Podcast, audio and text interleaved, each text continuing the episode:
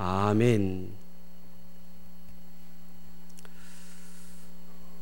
오늘 함께 읽은 말씀을 가지고 그 말씀 속의 은혜라는 제목으로 잠시 말씀의 은혜를 나누겠습니다. 제인 블루스틴이라는 교수님이 자신의 교육 현장에서 겪은 일을 아, 책으로 냈습니다. 멘토에 대한 아, 책인데요. 아, 그 책에 보면 저자인 본인 자신도 학생 때 별로 시원치 않았다고 합니다. 생각하는 만큼 공부가 안 되고 또 생각하는 만큼 선하지도 못해서 또래와 같이 어울려서 못된 짓도 좀 하고 망가지기도 해서 야 이렇게 살다가 내가 이게 앞으로 어떻게 될까? 나는 아무래도 구제불능 구제불능의 존재가 아닌가 어렸을 때지만 이런 생각을 했다는 것입니다. 다른 사람하고 비교할 때 아무래도 머리도 못 따라가는 것 같고 체력도 못 따라 못 따라가는 것 같고 제주도 비교해도 뭐 영 시원치 않아서 늘 스스로 낙심했대요. 나는 별로 미래가 밝지가 않다. 이제 스스로 아마 그렇게 생각한 모양입니다. 그런데 그의 담임 선생님이 계셨대요. 담임 선생님이 꼭 이렇게 말씀하셨답니다. 이제인 블루스틴한테 나에겐 네가 필요하다. 나에겐 네가 항상 필요해. 너는 정말 멋있어. 멋진 녀석이야. 잠깐 지나가면서 한마디 하시는데 가만히 생각해 보면 그런 말은 어디에서 들어보지도 못했대요. 부모님도 그런 얘기를 해준 적도 없고. 오직 그 선생님으로부터만 그 얘기를 들었습니다. 나는 너를 믿어 하는 말을 들었어요. 그 말을 듣고서 그는 자기도 자기 자신을 믿게 되었답니다. 그래서 이제 와서 이만큼 교수도 되고 박사도 되어서 귀한 일을 하게 됐다고 그렇게 말합니다. 그 선생님의 그 한마디, 그 선생님이 아니었다면 나는 지금 도대체 어떻게 됐을까 하고 생각하면 깜짝 놀랄 정도래요. 그 선생님이 그때 그때 나에게 그 말을 해주시지 않았다면 어떻게 됐을까? 그 한마디가 얼마나 귀한 것인가? 선생님의 그 말 한마디, 그 한마디가 얼마나 귀한 것인가를 늘 생각한다는 것이죠. 그 책 속에 나오는 이야기가 또 하나 있습니다. 제목이 뭐냐 하면 A 학점 받을 자격이에요. A 학점 받을 자격. 이 사람이 고등학교 3학년에 다니면서 학급 우등생이 있었답니다. 우등생이 있었는데 공부도 잘하는 학생이고 포맹도 좋았는데 급성 기관지염에 걸려서 두 주 동안 학교에도 못 나가고 병원의 신세를 지고 있었어요. 이렇게 결석한 아이가 학교에 등교해 보니까 이제 두 주 쉬고 학교에 등교해 보니까 학기말 시험이 시작이 된 거예요. 학기말 시험. 그날부터 시작해서 일주일 동안 학기말 시험을 보는데 아홉 과목을 봐야 됩니다. 별로 준비가 안 됐죠. 아무것도 준비가 안 됐습니다. 그렇지만 시험을 안 볼 수는 없잖아요. 그래서 시험을 나름대로 치르느라고 애를 썼는데 마지막 시간은 역사 시험 시간이었다고 그럽니다. 근데 그만 지쳐서 몸이 이제 좀 연약해진 상태로 공부를 하려니까 쉽, 이 시험을 치르려니까 쉽지 않아서 많이 지쳐 있었는데 이 마지막 역사 시험 역사 시험 시험 문제를 보니까 아 말 그대로 하얀 건 종이고 검은 건 글씨예요. 뭐 답이 하나도 생각이 안 나는 거예요. 그래서 생전 처음 들어보는 얘기예요. 읽은 게 보니까 시험 내용 나오는 것들이 그래서 너무 답답해서 그냥 백지를 놓고 가만히 앉아 있었습니다. 몸도 너무 지치고 그랬더니 선생님이 멀리서 보고 가까이 와서 지나갑니다. 이 학생 곁을 그때 선생님에게 말합니다. 선생님 저 그냥 F 주세요. 아무것도 생각이 안 납니다. 아무것도 모르겠어요. 그랬더니 선생님이 빨간 펜을 들고 그 시험지에다 점수를 쓰려고 합니다. 아마 F라고 쓸 줄 알았는데 그게 아니에요. 웬걸 A라고 쓰더라는 거예요. A라고 A 학점이라고 딱. 그래서 선, 이 학생이 선생에게 묻습니다. 선생님 지금 뭐 하시는 거예요? 선생님이 대답합니다. 너는 A 학점 맞을 자격이 있어. 지금 이 시간에 이 답안지에는 네가 몸이 아파서 답을 쓰지 못하지만 나는 너를 알아. 나는 너를 알아. 너는 A 학점 받을 자격이 있어. 그 후에 이 학생이 건강을 회복해서 그 학교에서 최우수 학생으로 졸업을 했다고 합니다. 여러분, 너는 A 학점 받을 자격이 있어. 여러분 얼마나 귀한 얘기입니까? 그렇죠? 시험지 하나도 못 썼어요. 그런데 너는 A 학점 받을 자격이 있어. 너무나 귀한 말입니다. 그렇죠. 그 한마디 너무나 소중한 한마디죠. 예전에도 그런 얘기가 있었습니다. 여러분 옛날에는 그 옷장이 없이 뒤주라는 게 있었다고 그러더라고요. 뒤주. 예. 우리 조선시대 역사 보면 거기에 갇혀 죽은 사람도 있는데요. 그렇죠? 그 뒤주 위에다 이불을 개켜 놓는다고 합니다. 이불을 개켜 놓고 아, 근데 이제 저녁에 잠자리 들 때 되면은 어, 그 이불들을 꺼내서 펴는 거예요. 쭉 펴서 이제 잠잘 준비를 합니다. 그럼 어린 아이들이 어린 아이들이 예, 그 어, 이부자리가 내려가고 빈 뒤주의 윗자리를 가만두지 않는데요. 펄짝 뛰어서 올라간답니다. 탁 뛰어서 올라가고 탁 앉아가지고 에헴 하는 거예요. 어떤 부모가 그걸 보고 그래요. 정승 같다 이놈아. 예. 그 아이는 정승이 됐답니다.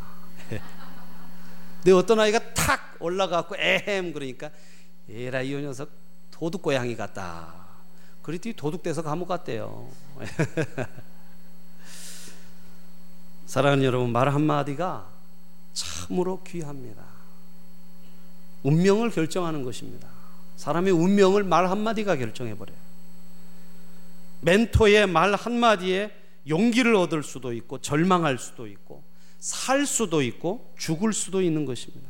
말 한마디에 사람이 죽고 사는 것이죠. 예. 여러분 마태복음 4장에 보면 예수님께서 40일 금식하는 이야기가 나옵니다. 이 공생의 사역 전에 예수님께서 기도하실 필요가 있었어요. 그래서 40일 금식 기도를 하셨어요. 여러분 며칠까지 금식해 보셨는지 모르겠는데요. 40일 금식하면 어떻게 되겠습니까? 정신이 없겠죠. 그렇지 않습니까? 제가 최대 일주일 해봤거든요. 정말 죽는 줄 알았어요. 예, 일주일 금식하니까요. 움직일 수도 없습니다. 꼼짝도 못 하겠더라고요. 그래서 여러분 교회 내에 40일 금식하신 분 계시면 목사가 목회 못 합니다. 예. 무슨 얘기만 하면 금식기도 안 해서 그런다고 그래요.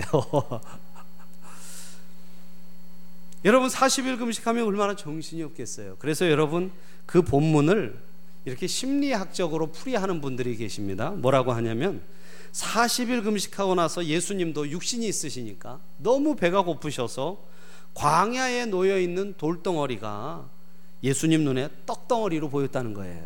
떡덩어리로. 예. 저놈이 떡이면 얼마나 좋을까. 예. 돌덩어리가 떡덩어리처럼 보이는 바로 그때 마귀가 와서 마귀가 와서 예수님을 시험하죠. 예수님 마음속에 들어 있는 그 생각 그대로 그 돌들을 떡으로 바꾸어서 먹어라. 얼마나 예수님께 필요한 말씀입니까? 얼마나 당연한 말씀이에요. 그런데 여러분 40일 금식을 하고 그 지경이 되어서도 예수님 뭐라고 말씀하시냐면 마태복음 4장 4절에 사람이 떡으로만 사는 것이 아니요 하나님의 입으로 나오는 모든 말씀으로 살 것이라 할렐루야 할렐루야 여러분 그 지경에서도 40일 금식한 그 절박한 시간에서도 말씀이 먼저였습니다. 말씀이 먼저예요. 하나님의 말씀이 먼저입니다. 여러분, 말씀이 먼저라고 할 때 그리스도인이 되는 것입니다. 여러분 믿으시면 크게 아멘 하시기 바랍니다. 내 상황이, 내 경제적인 이유가, 내 직장상의 이유가 그것이 아니고 말씀이 먼저라고 할 때 그리스도인이 됩니다. 아직도 말씀이 먼저입니다. 아직도 말씀이 먼저고 말씀이 최우선이에요. 사랑하는 여러분, 신앙생활 하시면서 이것을 잊지 마시기를 바랍니다. 한번 따라하시죠. 오직 말씀으로 오직 말씀으로. 예. 자, 우리 옆에 분에게 한번 인사하겠습니다. 오직 말씀으로 사십시다. 오늘 본문 성경에 보면 사도 바울이 은혜의 말씀이라고 합니다. 은혜의 말씀. 32절에 보니까 지금 내가 여, 여러분을 주와 및 그 은혜의 말씀에 부탁하노니 그렇게 말하고 있어요. 은혜의 말씀. 여러분 신약 성경이 모두 몇 권입니까?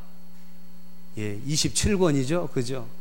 사도 바울이 그 중에 반을 썼어요. 예, 그러다 보니까 우리 신학자들이 연구를 해 보니까 이 신약 성경은 바울의 사상을 모르고는 이 신약의 말씀들을 깨달을 수가 없습니다. 그래서 물론 거기에 예수 그리스도의 신학도 있지만 바울에 대한 신학도 그 안에 있어요. 바울 신학. 그런데 여러분 바울은 이 하나님의 말씀을 지식으로만 여기지 않았습니다. 사도 바울은요. 하나님의 말씀을 지식이요. 또 말씀을 지혜라고 여겼어요. 지식과 지혜는 다르죠. 그리고 말씀을 능력이라고 생각했습니다. 그래서 이 말씀이 전파될 때 창조적인 역사가 나타났어요. 천지도 말씀으로 창조됐고 동시에 한 사람의 생명도 재창조될 때 말씀의 능력에 의해서 이루어집니다. 말씀으로 거듭나는 것이죠. 말씀은 능력입니다. 그래서 로마서 10장에 보면 믿지 아니하는 일을 어찌 부르리요 듣지도 못한 일을 어찌 믿으리요 전파하는 자가 없이 어찌 들으리요 말씀을 믿지 못하고는 구원을 받을 수 없고요. 말씀이 없고서는 하나님의 생명과 능력이 우리 사이에 없다는 것입니다. 그래서 여러분 오늘 사도 바울이요 말씀을 그냥 말씀이라고 하지 않고 은혜의 말씀이라고 해요. 은혜의 말씀 한번 따라 하시죠. 은혜의 말씀, 은혜의 말씀. 왜 은혜의 말씀이라고 하냐면 여러분 말씀에는요 은혜의 말씀도 있고 율법의 말씀도 있습니다. 그래요. 은혜의 말씀, 율법의 말씀 다 같은 말씀이지만 율법은 죽이는 법이에요. 그렇죠? 율법이 뭡니까? 법이잖아요. 법. 법을 딱 들이대면 우리의 죄가 드러나요. 우리가 죄인인 것이 드러납니다. 사도 바울에 의하면 율법을 생각하고 율법을 기억하고 율법의 심판을 받는 순간 나는 죽는 것입니다. 율법이 기억나는 동안 나는 죽어요. 그때마다 죽습니다. 그러나 여러분, 성령의 역사 안에서 은혜의 말씀이 떠오르고 은혜의 말씀이 들려지고 은혜의 말씀에 감동이 될 때 죽었던 자도 살아나는 줄로 믿습니다. 병도 낫는 것이고 어리석은 자가 지혜로운 자가 되는 것이고 새로운 소망과 용기의 사람이 되는 것입니다. 은혜의 말씀. 얼마나 중요한 말씀인지 모르겠어요. 아, 여러분 아, 남자들이 모이면 꼭 하는 얘기가 있고 근데 그 얘기들을 여자들은 다 싫어한대요. 네. 남자들이 모이면 하는 세 번 그 이야기가 세 가지가 있는데 3위가 뭐냐면은 축구 얘기예요. 네. 남자들 모이면 축구 얘기 하잖아요. 그죠? 근데 여자들은 싫어한대요. 두 번째는 뭐냐면은 군대 얘기입니다. 여자들 싫어해요. 남자들 모여서 군대 얘기하는 거. 1위가 뭔지 아세요? 군대에서 축구하는 얘기입니다. 네. 근데 제가 오늘 군대 얘기를 좀 하겠습니다. 제가 어, 어, 군대 있을 시절에 대대장님을 두 분을 경험했어요. 대대장님을. 에, 저는 그 어, 수도방위 사령부 어, 아래에 있는 부대에 근무를 했거든요. 근데 저는 포병이었습니다. 포병이어서 포술이라는 걸 했어요. 이제 어, 떤 임무가 내려오면 빨리 문제를 해석하고 계산해서 대포를 누가 먼저 빨리 쏘느냐 그런 것을 시합하는 포술이 있었어요. 근데 저희 부대가 7년 동안 우승을 했습니다. 7년 동안 이 수방사 예하 부대가 한 다섯 개 부대 되는데 거기서 우리가 7년 동안 우승을 했어요. 예, 그래서 아주 자부심이 강했습니다. 저도 어, 포병이 돼서 이제 그 포술에 나가게 됐는데 아주 많은 기대를 걸고 일곱 번이나 우승했으니까 당연히 우승하겠지 하고 생각하고 나갔는데 그만 준우승했어요. 준우승. 이 포슬이 왜 중요하냐면요. 여기서 우승하면은 휴가가 9박 10일입니다. 복음이죠. 그렇죠? 복음이에요. 우리는 목숨을 걸고 합니다. 그래서 합숙 훈련해요. 두 달 동안. 예, 두 달 동안 합숙 훈련합니다. 무지하게 맞아가면서요. 아, 그때 얼마나 맞았는지 모르겠어요. 근데 준우승했어요. 아, 준우승했습니다. 정말 저는 그때 세상이 끝나는 줄 알았습니다. 대대로 다 복귀를 했는데 우리 대대장님이 다 기다리고 서 계시는 거예요. 얼굴을 볼 수가 없죠. 얼굴을. 그래서 이제 귀 대 신고를 딱 하는데 아, 우리는 이제 불호령이 떨어질 줄 알았죠. 일곱 번 우승했는데 이번에 준우승했으니. 근데 대대장님이 수고했다. 난 너희들을 믿는다. 그러시는 거예요. 그리고 딱 가시는 거예요. 이게 무슨 영화에서 나오는 장면 같죠? 아, 같은 남자가 보기에도 너무 멋있어요. 난 너희들을 믿는다. 그러고 들어가 버려서 뭐라고 한마디도 안 하시고. 그리고 여러분, 원래는 준우승하면 휴가가 다 취소인데 그대의 휴가를 다 보내주셨어요. 아, 여러분, 휴가를 갔다 오고 하면서 우리 마음속에 내년에는 반드시 우승하리라. 반드시 우승하리라. 그 다음 해가 됐습니다. 또 포술이 열렸어요. 근데 그 대대장님이 다른 곳으로 옮겨가시고 새로운 대대장님이 오셨어요. 예. 이를 악물고 했는데 또 준우승했습니다. 또 준우승했. 다시 대대장님 앞에 섰어요. 근데 대대장님이 안 계시더라고요. 예, 나오지도 않으셨어요. 딱 갔더니만 어, 우리 그 아, 장교가 군장을 싸랍니다. 군장을 싸고 연병장을 스무 바퀴를 돌았어요. 기압이 빠졌다고. 그래가지고 어, 모든 휴가 포상 다 취소돼 버렸어요. 예.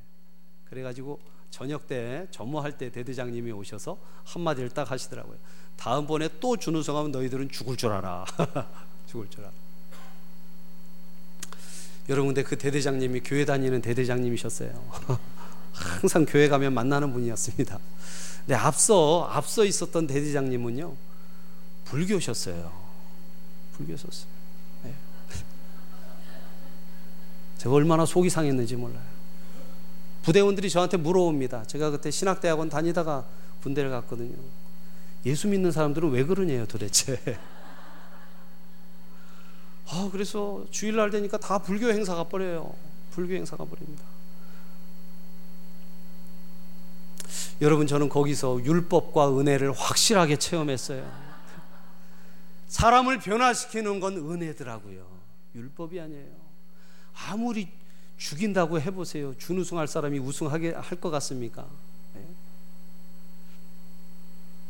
여러분 그리스도인이 된다는 것은 그것은 은혜를 아는 것입니다. 나중에 보니까 우리 대대장님이 왜 교회를 나가게 됐는가 했더니만 사단장님이 예수 믿는 분이 왔거든요. 그래서 개종하셨더라고요. 곧바로. 예. 여러분 그리스도인이 된다는 것 그것은 은혜를 아는 것입니다. 은혜를 깨닫는 것이고 은혜를 누리고 은혜를 베푸는 거예요. 여러분 그것을 알 때 그리스도인이 되는 줄로 믿습니다. 예. 특별히 오늘 본문 보면 여러분 오늘 본문의 배경은요 사도 바울이 이제 마지막 여행길을 떠납니다. 마지막 여행길을 떠나요. 이제 예루살렘에 갔다가 로마로 가게 됩니다. 로마에 가서 재판 받으려고 가요. 근데 이제 예, 사도 바울은 직감하고 있어요. 이 로마에 가면 나의 삶이 이제 끝나겠구나. 나의 삶도 나의 사역도 다 끝나겠구나 생각하고 있습니다. 살지 죽을지 정확히 알 수 없어요. 죽을 가능성이 굉장히 큽니다. 그래서 이분이 에베소 교회 장로들을 밀레도에서 불러서 밤늦게까지 시간을 내서 교훈을 합니다.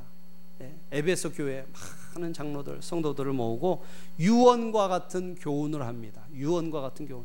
이제 가면은 다시 볼 수 있을 확률이 없어요. 그래서 마지막으로 성도들에게 교훈합니다. 그것이 바로 사도행전 20장에 있는 말씀이에요. 우리가 있는 말씀. 31절에 보니까 31절 우리 다시 한번 읽어보겠습니다. 31절 시작. 그러므로 여러분이 읽게요. 내가 3년이나 밤낮 쉬지 않고 눈물로 각 사람을 훈계하던 것을 기억하라. 내가 밤낮 쉬지 않고 눈물로 각 사람에게 훈계하던 것을 기억하라. 눈물로 가르쳤다는 거예요. 에베소 교회 성도들을 이 사도 바울이 눈물로 가르쳤대요. 눈물로 가르치던 것, 그 하나님의 말씀을 기억할 것을 당부하는 것입니다. 마지막 유언과 같은 말씀인데요. 내가 눈물로 가르쳤던 하나님의 말씀을 기억해라. 그리고서는 32절에 앞에서도 말씀드렸던 그 말씀을 합니다. 지금 내가 여러분을 주와 및 그 은혜의 말씀에 부탁하노니. 그 은혜의 말씀에 부탁하노니. 사랑하는 여러분 그러니까요. 이 사도 바울은 지금 에베소 교회를요 누구한테 맡기고 있냐면 은혜의 말씀에 맡기고 있는 거예요. 앞으로 어떻게 될지 모릅니다 그러나 말씀에 위탁하면 주님의 말씀에 의지하면 말씀이 능력이 되어 너희를 보호하시고 너희를 지켜주실 것이다. 그러므로 너희들은 이렇게 할까 저렇게 할까 어떤 일이 있을까 저런 일이 있을까 이런 일이 있을까 아무 걱정하지 말고 다만 말씀에 귀 기울이고 말씀에 순종하고 말씀을 전하고 말씀에 충실하라. 그러면 살 것이다. 오늘 사도 바울의 말씀의 요지는 바로 그것입니다. 은혜의 말씀, 주와 은혜의 말씀께 부탁한다. 그 말씀이 너희를 인도하고 너희를 살릴 것이다. 그렇게 말씀하는 것입니다. 사랑하는 여러분, 그렇습니다. 여러분, 우리가 지금 성경 통독하고 있는데 우리가 말씀 읽는 것 같지만요. 말씀을 읽다 보면은 우리가 깨닫는 게 있어요. 뭐냐면 우리가 말씀을 읽는 것이 아니라 우리가 말씀의 세계로 들어가는 것입니다. 할렐루야. 그래서 말씀이 우리 삶을 인도해요. 말씀이 우리 삶을 이끕니다. 지난주에 말씀드렸던 것처럼 유명한 신학자 칼바르트의 말처럼 하나님의 말씀이 성경 안에서 우리를 기다립니다. 왜요? 우리를 인도하고 우리를 이끌고 우리를 축복된 하나님의 세계로 이끌어가기 위해. 그래서 여러분 내가 성경을 보는 것이 아니라 성경을 읽어가는 가운데 성경이 내게 말씀하시는 거예요. 여러분 이것을 체험해야 합니다. 말씀 읽을 때 이것을 체험해야 돼요. 성경을 묵상하는 가운데 내 생각으로 하나님의 말씀을 바라보고 재단하는 것이 아니라 그 가운데 하나님의 음성이 내 심령에 들려오는 거예요. 내 심령에. 사랑하는 여러분, 이것이 들리지 않으면 신앙생활은 완전히 빗나가게 되는 것입니다. 잘못 가게 되는 거예요. 그래서 성경을 읽을 때 성경 속에서 하나님의 말씀이 살아서 나를 주도합니다. 내 생각, 내 마음, 내 뜻을 완전히 그가 사로잡아서 당신의 뜻으로 인도하신다는 것이죠. 그래서 여러분, 든든히 세운다고 말하는데 이 든든히 세운다는 말은요 집을 세운다는 말이에요 원어적으로 찾아보면 집을 세운다 하나님의 말씀이 나를 인도해서 내 인생에 터를 다지고 기둥을 세우고 지붕도 올리고 벽도 쌓고 그리스도의 온전한 인격과 삶을 말씀이 지어주고 말씀이 예, 세운다는 것이죠. 그리고 말씀으로 거룩하게 되고 말씀으로 모든 시험을 이기고 말씀으로 승리하고 성취하게 된다는 것입니다. 할렐루야. 여러분 그러니까 우리 그리스도인들의 삶은요 다 말씀 속에 있어요. 말씀이 없으면 아무리 우리가 교회를 다니고 아무리 신앙생활을 한다고 해도 우리의 삶 속에 하나님이 계획하신 축복된 계획들 일들이 일어날 수는 없는 거예요. 여러분 내 의지로 내 마음으로 시험을 이기지 못합니다. 인생에 얼마나 많은 시험과 얼마나 많은 아, 어려움들이 있습니까? 그것을 여러분 내 의지로 다 못 이겨요. 여러분 저는 전도사 때요. 이 손가락이 없는 분을 만난 적이 있어요. 손가락이 없어요. 세 개. 아니 네 개까지 없었어요.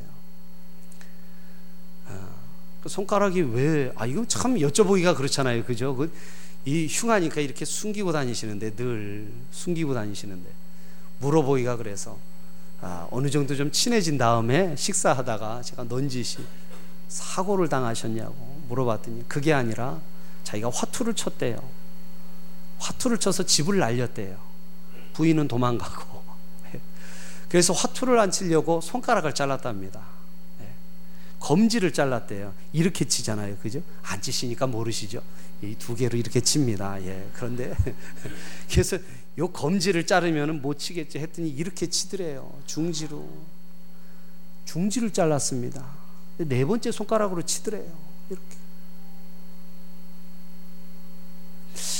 자기가 손가락을 네 개 자르고 알았대요. 아, 나는 손가락이 없으면 발가락으로도 칠 사람이구나. 발가락이 없으면 입으로라도 물고 칠 사람이구나. 그걸 알았답니다. 근데 이분이 그 도박하는 버릇을요, 예수 믿고 고쳤대요. 예수님 믿고. 교회 다니면서 그 버릇을 고쳐. 얼마나 울면서 기도했는지 모른대요. 이 버릇 없애달라고. 네. 여러분, 내 힘과 내 노력, 내 의지로 여러분 혈서를 써보세요. 그게 되나? 예. 결코 되지 않습니다. 오직 말씀이 내 안에 역사할 때에 거기에 거룩하게 되고 또 하나님의 사람으로 온전케 되는 길이 있는 것이죠. 그리고 궁극적으로는 하늘나라에 가도록 하나님 앞에 갈 수 있는 사람이 되도록 거기까지 말씀이 우리를 이끌어 가십니다. 여러분 지금 생각해 보세요. 지금 우리 모습대로라면 천국 가면 행복할까요? 우리 마음에 욕심이 가득하잖아요. 그죠? 세상적인 즐거움과 쾌락을 찾는데 우리가 굉장히 빠르고 근데 여러분 천국 가면 우리가 행복하겠습니까? 날마다 그래서 말씀이 우리를 천국에서 행복한 사람으로 날마다 날마다 우리를 인도하시는 것이죠. 마지막 결과까지 끝까지 책임지고 말씀이 그렇게 인도하실 거라고 오늘 사도 바울이 밀레도에서 마지막 성도들에게 교훈하는 것입니다.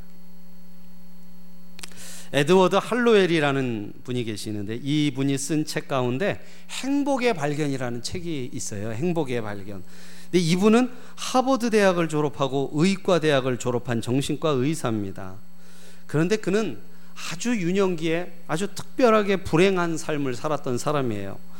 두 번의 결혼에 실패한 어머니는 알코올 중독자였고요.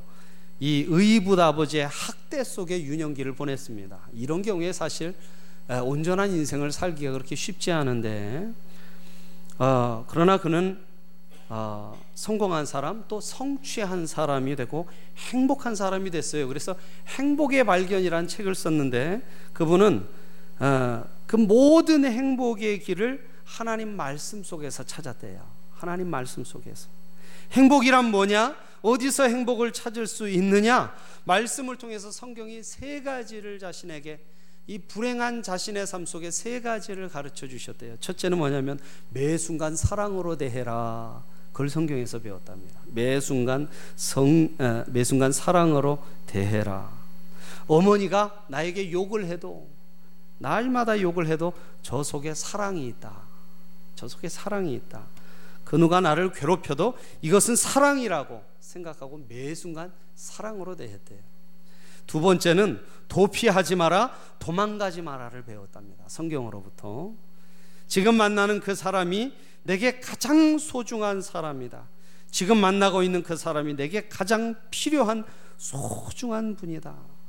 그래서 어느 사건이나 어느 사람 앞에서도 도망가지 말고 당당하게 온 마음으로 그 사람과 만나고 그 사건을 마주대해라.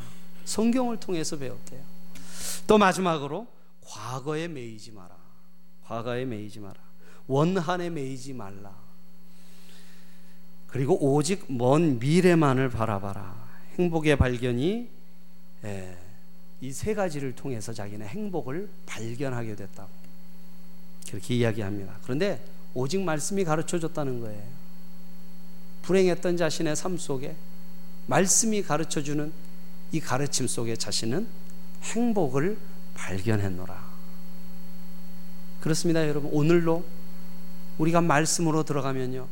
말씀은 우리에게 행복의 길을 가르치십니다. 풍성한 행복의 길, 영원하고 온전한 행복의 길을 가르쳐 주시죠. 그래서 종교개혁자인 칼빈은 이런 얘기 했습니다. 인생의 질문이 있을 때 성경이 가는 곳에 가고 성경이 멈추는 곳에 멈추었다. 오직 말씀으로. 여러분, 성경이 있다고 하면 있습니다. 성경이 할 수 있다 하면 할 수 있는 것이고 성경이 우리에게 네가 가졌다 하면 가진 것이요 성경이 없다고 하면 없습니다.